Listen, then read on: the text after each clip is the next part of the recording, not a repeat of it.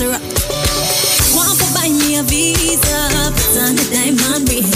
Well, them friends to come down now, some of them gala, you know, see a foreign. And them love the island vibe, all the Caribbean girl, them nice. So if you feel the vibe, raise your hands and sing it twice. Monday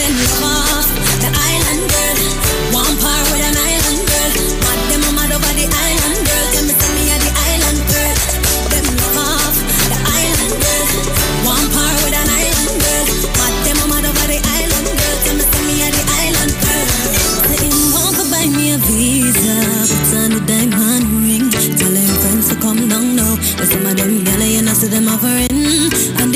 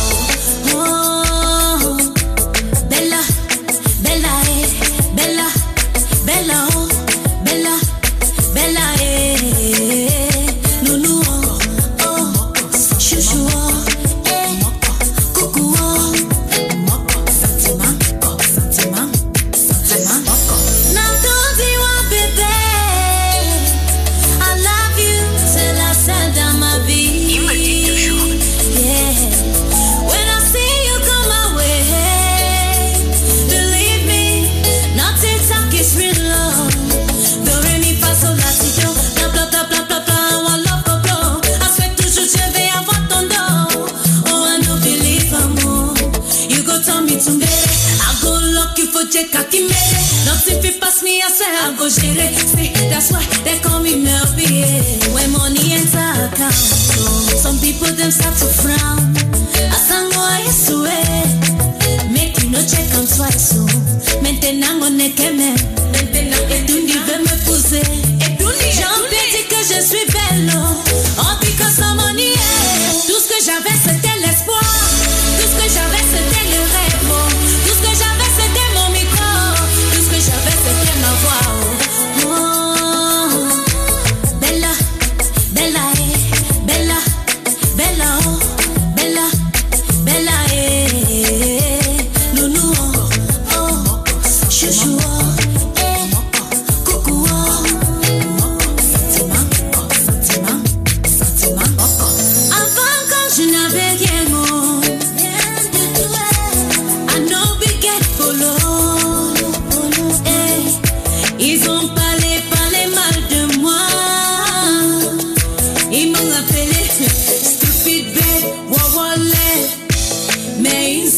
de Yahweh.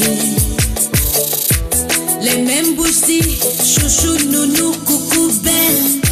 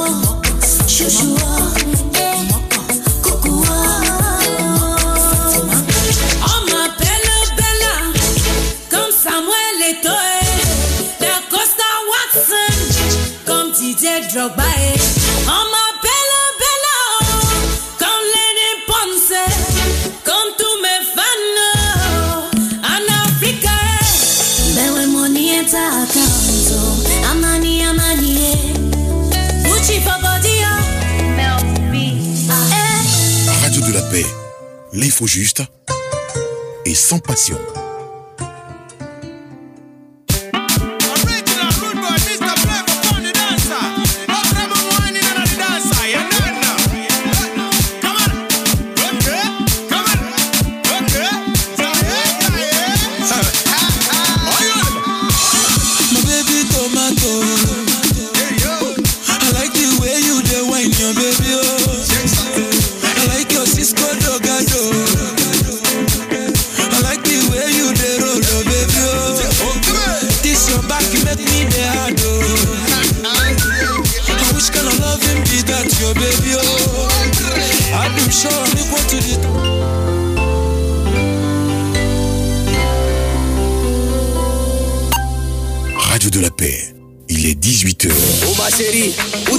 Kaj pou ale balou la Oko sisi, se la ba e me lans Fou pati ba me neze Si l'on se tene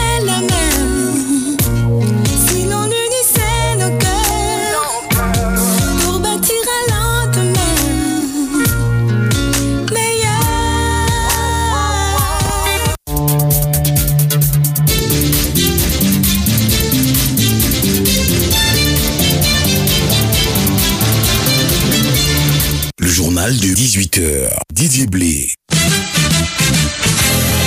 Merci de nous retrouver. À présent, le titre à la une de l'actualité. Présentation de vœux de nouvel an au président de la République. C'était ce lundi au palais présidentiel pour la première phase. Occasion choisie par le nonce apostolique, doigt du corps diplomatique pour attirer l'attention du chef de l'État sur la corruption qu'il faut combattre. Entre bilan satisfaisant et perspective, le chef de l'État a quant à lui rappelé les performances économiques et sécuritaires de la Côte d'Ivoire au cours de ces dix dernières années. Prévu initialement pour ce lundi 8 janvier 2024, le déguerpissement de Bouribana, quartier précaire de la commune d'Atekoubé, a été suspendu. Vous entendrez dans cette édition le secrétaire général du collectif des populations de cette zone. Et puis, actualité hors de chez nous au Soudan, le chef de l'armée pose ses conditions à un dialogue avec son rival à la tête des paramilitaires. Voilà, monsieur, bonsoir et bienvenue. Présentation de vœux de nouvel an au président de la République. Le nonce apostolique doyen du corps diplomatique a procédé par une image de rencontre de football pour attirer l'attention du chef de l'État sur la corruption qu'il faut combattre. C'était ce lundi au palais présidentiel. On écoute Monseigneur Mauricio Rueda Belst.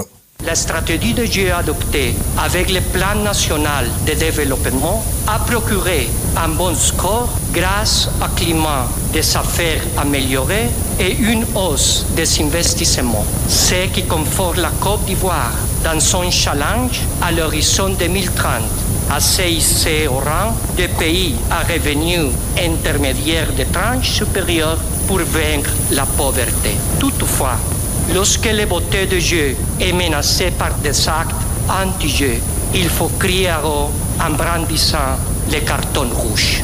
Les cartons rouges de la transparence, c'est contre la corruption pour rendre les acteurs joués de cette sélection diaphanes et libres. La mise en place d'une haute autorité en ce sens est de bon augure et nous vous félicitons. Cela évitera que les buts de la croissance puissent être invalidés par les hors-jeux de la quête des bénéfices propres que détectera l'avare de l'intérêt commun. Excellence, votre agenda international vous a conduit durant l'année écoulée en divers pays pour des séjours fructueux garantissant à la Côte d'Ivoire une stabilité car le progrès est synonyme de la paix. Monseigneur Mauricio Rueda Belz, il est donc le nonce apostolique d'Oran du corps diplomatique. Restons toujours au palais présidentiel pour cette cérémonie de présentation de vœux de Nouvel An au chef de l'État. Réagissant aux propos du nonce apostolique, le chef de l'État a rappelé les performances économiques et sécuritaires de la Côte d'Ivoire de ces dix dernières années.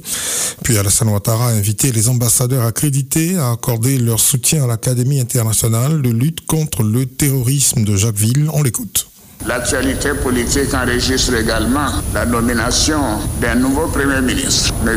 Robert Mambé Begré, et la formation le 17 octobre 2023 d'un nouveau gouvernement qui a pour mission de poursuivre et de consolider les progrès économiques enregistrés par la Côte d'Ivoire au cours de la décennie écoulée, notamment en matière de paix, de sécurité et de croissance économique.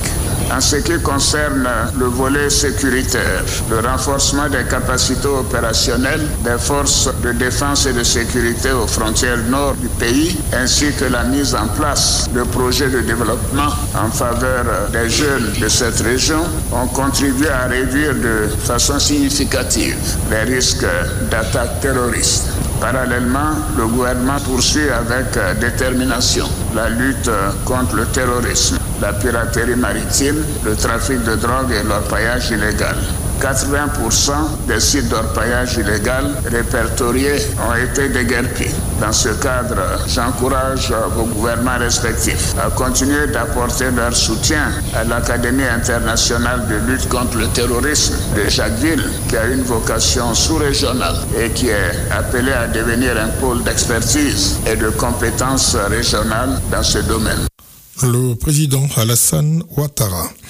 Financement des partis politiques et justificatif de l'utilisation des fonds, l'ONG Civis Côte d'Ivoire s'élève contre la non mise à disposition de différents rapports de l'utilisation de ces fonds aux populations, ce qui va à l'encontre de la loi. Cette ONG d'éducation à la citoyenneté appelle à une mobilisation. On écoute son président, docteur Christophe Kwame. Nous avons constaté de 2020 à aujourd'hui que l'ensemble des partis politiques de Côte d'Ivoire ont reçu pas moins de 13 milliards de francs CFA. Malheureusement, en face, la loi leur fait obligation de faire un rapport au même titre que tous les ministères et de rendre ce rapport au plus tard le mois de mars de l'année N plus 1. 2020, 2021, 2022, aucun parti politique n'a rendu son rapport et l'État de Côte d'Ivoire, à travers le ministère de l'Intérieur, continue de les financer. 2016, 2017, 2018, 2019, la haute autorité pour la bonne gouvernance qui a été mise en place en 2015 a fait un communiqué conjoint avec la Cour des comptes pour demander à ce que les partis et groupements politiques fassent un rapport de l'utilisation de l'argent public et ne se sont pas exécutés. Donc, nous, services, nous faisons le constat, nous appelons à une mobilisation publique pour qu'on sache pourquoi les partis ne font pas ce rapport alors que la loi les y oblige. Docteur Christophe Poimé, président de Civis Côte d'Ivoire, une ONG d'éducation à la citoyenneté. Et puis, face au récent rapport de la Cour des comptes indiquant que de l'argent lié aux frais des passeports et des cartes nationales d'identité n'aurait pas été reversé dans les caisses de l'État, le communiqué conjoint pour clarification du ministère de l'Intérieur et de la Sécurité et de celui des finances et du budget ne convainc pas, estime le président de la FIDOP, la Fondation internationale pour l'observation et la surveillance des droits de l'homme et de la vie pacifique. Il a dit dans une déclaration, on écoute docteur Boga Sako-Gervais, il a été joint par Francis Cassi. Ce qui a été révélé par euh, le rapport de la Cour des comptes, c'est que simplement, il y a une certaine euh, malgouvernance des traces invisibles, j'allais dire euh, non retrouvables, des sous pour les passeports, les cartes nationales d'identité. Donc, pour une structure des droits de l'homme qui surveille à la fois la démocratie, l'état de droit, le respect de la bonne gouvernance, il était nécessaire de nous appuyer sur ce rapport-là et demander des comptes à l'État, parce que c'est lui, l'État, qui est destinataire de ce rapport, notamment le président de la République. Mais les ministères concernés, depuis le 4 janvier, ont tenu à faire un communiqué pour apporter des précisions. Est-ce que vous avez une idée de ce communiqué? Oui, on a vu le communiqué des membres du gouvernement, mais qui vient après coup. Parce que, vous savez, quand euh, une institution comme la Cour des comptes fait un rapport, elle contacte nécessairement les services de l'État. Et parfois même, les réponses de l'État sont contenues dans le rapport. Donc si le gouvernement fait maintenant des mises au point ou bien donne des précisions après coup, cela veut dire qu'au moment de l'élaboration du rapport, il y a eu quelque part un dysfonctionnement. L'État n'a pas donné certainement des réponses fiables. Et puis le tout, c'est quand même grossier que de ne pas trouver des traces de telles sommes d'argent, d'une telle rubrique, parce que quand même la carte nationale d'identité, c'est tous les Ivoiriens qui sont concernés, le passeport, un certain nombre de personnes. Donc les informations que nous donne le gouvernement, pour nous, ne satisfont pas les populations. Boga Sako Gervais, il est le président de la FIDOP. Prévu initialement pour ce lundi 8 janvier 2024, le déguerpissement de Boribana, quartier de la commune d'Atekoubé, a été suspendu. C'est ce que nous apprend le secrétaire général du collectif des populations de cette localité, Koulibaly Youssouf, est joint par Francis Cassi. L'État a annoncé que ce lundi 8 janvier, notre quartier Boribana devait être déguerpi. Sauf que dimanche 7, aux environs de 20h, nous avons reçu un coup de fil des autorités policières de la commune d'Atokoupé, euh, précisément le 10e arrondissement, pour nous informer que l'opération de déguerpissement annoncée a été reportée à une date ultérieure. Voilà en ces termes que le commissaire de police nous a informés. Nous avons remercié les autorités pour avoir reporté l'opération et nous avons demandé au gouverneur de bien vouloir nous recevoir pour que nous puissions lui expliquer réellement ce qui se passe au niveau de Boribana. Il y a le processus d'indemnisation par rapport au pont qui concerne les populations qui étaient simplement uniquement dans l'emprise du pont et le reste de Boribana est dans un autre projet dénommé projet de valorisation des quartiers précaires d'Abidjan qui concerne sept quartiers précaires de la ville d'Abidjan. Mais la phase pilote devait commencer par Boribana. Parlant du projet de valorisation des quartiers précaires, ça signifie quoi? C'est-à-dire chercher à indemniser les populations, les recaser sur un autre site et valoriser le nouveau site dans un partenariat public-privé. C'est-à-dire, ce sont des opérateurs privés qui allaient venir acheter les terrains de Boribana et puis faire de Boribana une ville du futur. Voilà, c'était Koulibaly Youssouf. Il est le secrétaire général du collectif des populations de Boribana.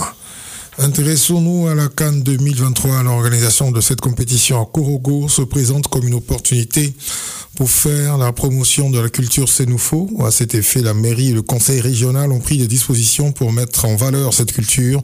En quoi consistent ces mesures? Écoutons Fidel Sarasoro, président du conseil régional du Poro, dans les propos recueillis par Marcel Bonny.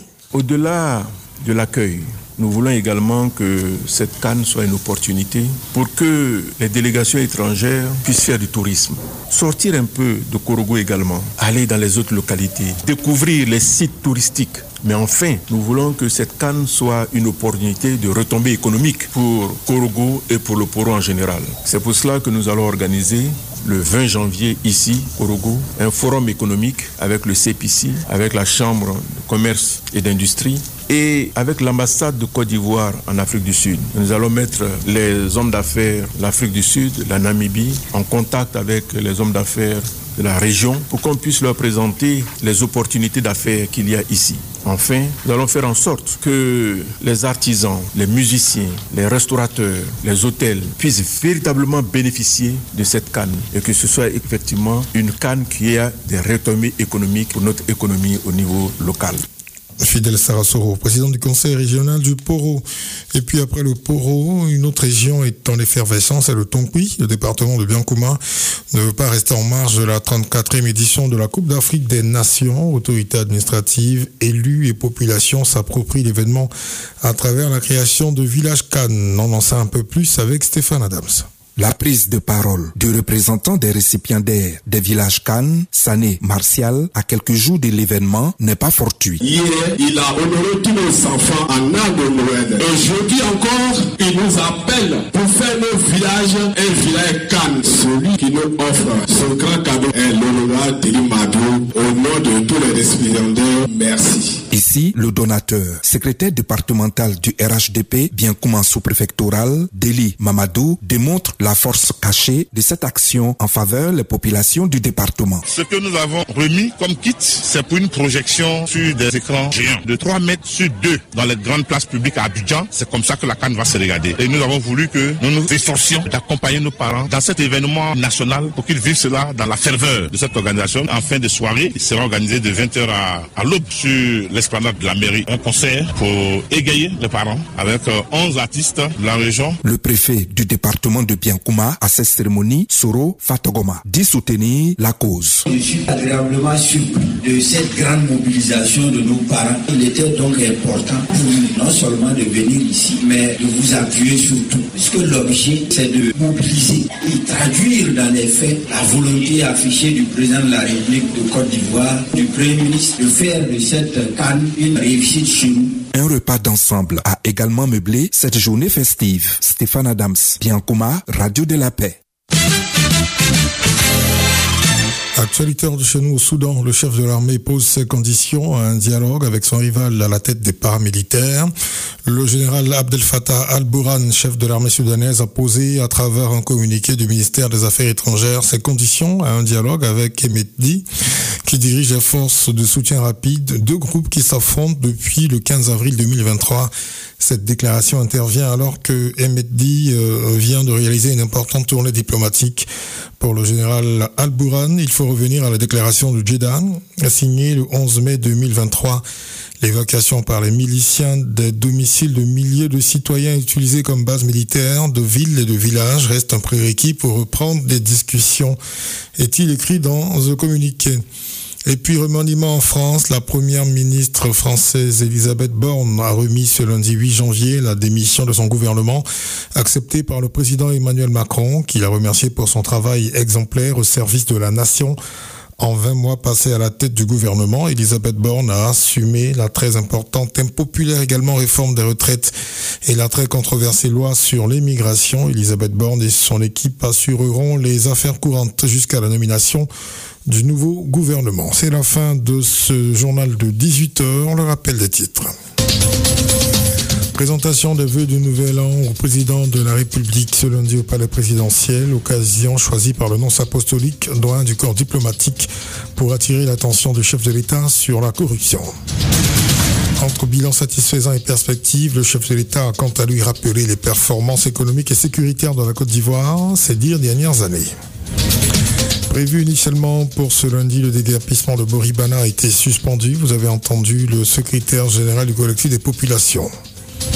Et puis au Soudan, l'a dit il y a un court instant, le chef de l'armée pose ses conditions à un dialogue avec son rival à la tête des paramilitaires. Merci à tous de nous avoir suivis. L'information, c'est bien demain 7h. Mais d'ici la retrouver. Pour la suite, Jean-Claude Comé pour le magazine Economia.